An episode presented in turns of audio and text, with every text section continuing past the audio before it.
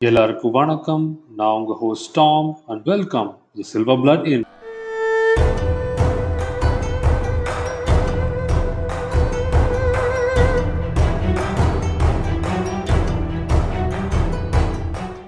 Another in Kyoto, October 9, 1869.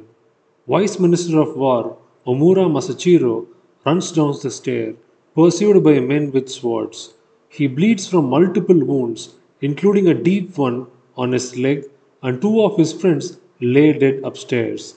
Omura is the man who won the Boshin War, and it was he who modernized the Choshu forces using Napoleonic tactics and peasant conscripts to topple the shogun. Now, he is pushing for the same reforms of the imperial army, but that would end the samurai as a warrior class, stripping them of their swords, the very swords they are chasing him with. He gets out the back door, but can hear his pursuers gaining on him. Desperate, he climbs into a bathtub, watching as his blood clouds the murky water. He puts his head underneath, and as he holds his breath for what feels like an eternity, his assassins storm past unknowingly and continue their search into the night. The Boshin War may have been over with the shogunate toppled and the Meiji Emperor restored, but the political violence that had rocked Japan was by no means finished.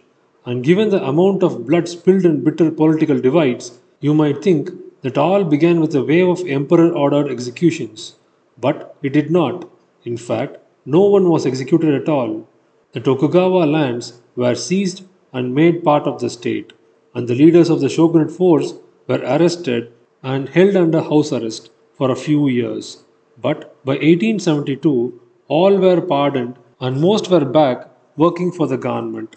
Even Tokugawa Yoshinobu, the last shogun, was sent to a comfortable retirement in his domain. It was a savvy political move. The idea was to unite the country by essentially taking everyone at the word that they had been fighting for what they thought was the good for the emperor. The argument went that everyone had acted honorably and it was over now. In fact, victorious imperials even celebrated the heroism of shogunate troops. For example, a group of samurai known as the White Tigers who committed seppuku when they believed their castle had fallen, praising them as examples of military valor. They even installed the spirits of all of the war dead in a common shrine. But just because there was little official punishment did not mean nothing would change. In fact, everything would change. During the Boshin War, the emperor and his court had issued a decree known as the Charter Oath. This five point plan laid out the government's aims during the new Meiji era, which did involve a seismic change, though was also worded vaguely enough to be flexible. The five points were deliberative assemblies with decisions made by public discussion, all classes would be united in carrying out state policy, common people were allowed to pursue their own calling, evil customs of the past would be discontinued, knowledge should be sought out throughout the world and used to strengthen the imperial rule. And it was that fifth one that was really interesting because it was essentially an official abandonment of Sonno Joi.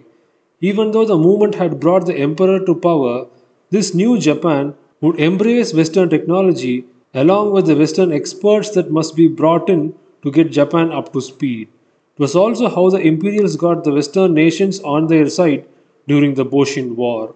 No more xenophobic attacks on foreigners would be tolerated, strengthening the country through economic reform, infrastructure projects, industrialization, and of course, military enhancement.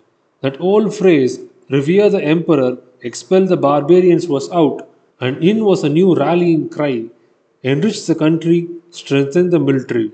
And as you can imagine, this was not all that well received among those who had fought on the imperial side during the Boshin War, because their main objective was to shut foreign powers out of Japan and let the country develop along its own lines. But what the emperor and his reformist advisers now favored was the exact same foreign policy as the shogunate to gradually renegotiate the unequal treaties using its modernization as an argument that it should be treated equally with the other colonial powers.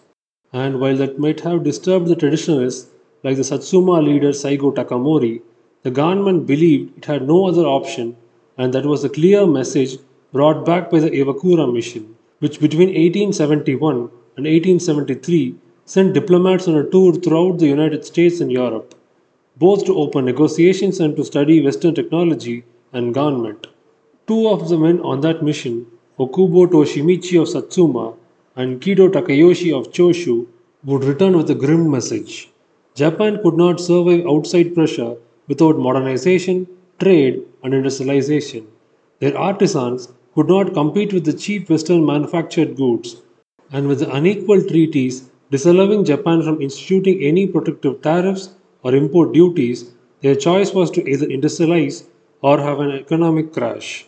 Okubo and Kido would end up with major roles in government, known along with Saigo Takamori as the three great nobles of the Restoration, the core of a new oligarchy that controlled politics and development. And these three men and their coalition government were about to completely change what it meant to be a samurai. It was clear that the samurai system, the whole caste system of Japan, in fact, was incompatible with a modern state. First of all, you can't have a centralized government when the country is divided up by hereditary lords. Kido, especially, argued it was a recipe for instability and dysfunction. So he proposed a solution. He convinced his Satsuma and Choshu allies to voluntarily turn their domains over to the emperor, who in turn appointed them as governors. From now on, they would be government employees rather than lords. Their domains would be renamed prefectures and their samurai paid by the government rather than the daimyo himself. Indeed, the position of the daimyo ceased to exist, with all former daimyo instead given a hereditary aristocratic title that did not confer land, and samurai were similarly transitioned to a class without special privileges, many of them invited to join the bureaucracy or military. Then, two years later, the three nobles moved on the prefecture system again, this time offering a stipend which would later have to be converted to government bonds due to financial problems. In return for many of the holdout ex daimyo to retire, so their former domains could be consolidated into the 72 prefectures. All this was met with crumbling, even armed resistance. But then came the next more radical step army modernization. Now, though we talked about military modernization last episode, it would have been more accurate to discuss it in terms of weapon modernization. The Satsuma and Choshu forces had modern guns and some new tactics, but only a few units were truly modern troops with uniforms and rank structure. Other than that, it was a free for all. Samurai would go into battle wearing a western suit with two swords and a rifle, or a Napoleonic uniform with a katana and a revolver. Now, was the steampunk samurai awesome? Oh heck yeah, but efficient? Not exactly. So, weapon and uniform standardization was on the agenda. When Vice Minister of War Omura Masujiro began revamping the Imperial Japanese army, but he believed in more than that. Omura was part of a faction that thought the samurai were incompatible with the equal society they dreamed of. He wanted to abolish the samurai, strip their special rights like killing peasants, ban all symbols of rank like their top knot and the right to carry swords, and turn the army to a force of conscripted peasants. Not only would this take away the necessity of a warrior class, it would dissolve the private daimyo armies that could destabilize the country or stand up to the central government. And Omura was killed for it because while he did survive the attack we described in the beginning of the episode, the dirty bath water he hid in ended up fatally infecting the wound in his leg. As you can imagine, many samurai were furious about these reforms, but the situation did not fully explode until 1873 when Korea refused to recognize the Meiji Emperor, leading to a debate about whether Japan should invade. But then, Saigo Takamori argued that this was the perfect solution. See, the samurai were feudal lords, right? And if that wasn't working in Japan, why not just let them do that in Korea? All powerful countries have colonies after all, and the samurai you see could be the tip of the Japanese spear. And to try to further its plan, the restless Saigo even offered to go to Korea as a diplomat and behave boorishly in order to provoke his own assassination, creating a pretext for the war. So it's not Japan's fault. The government said no.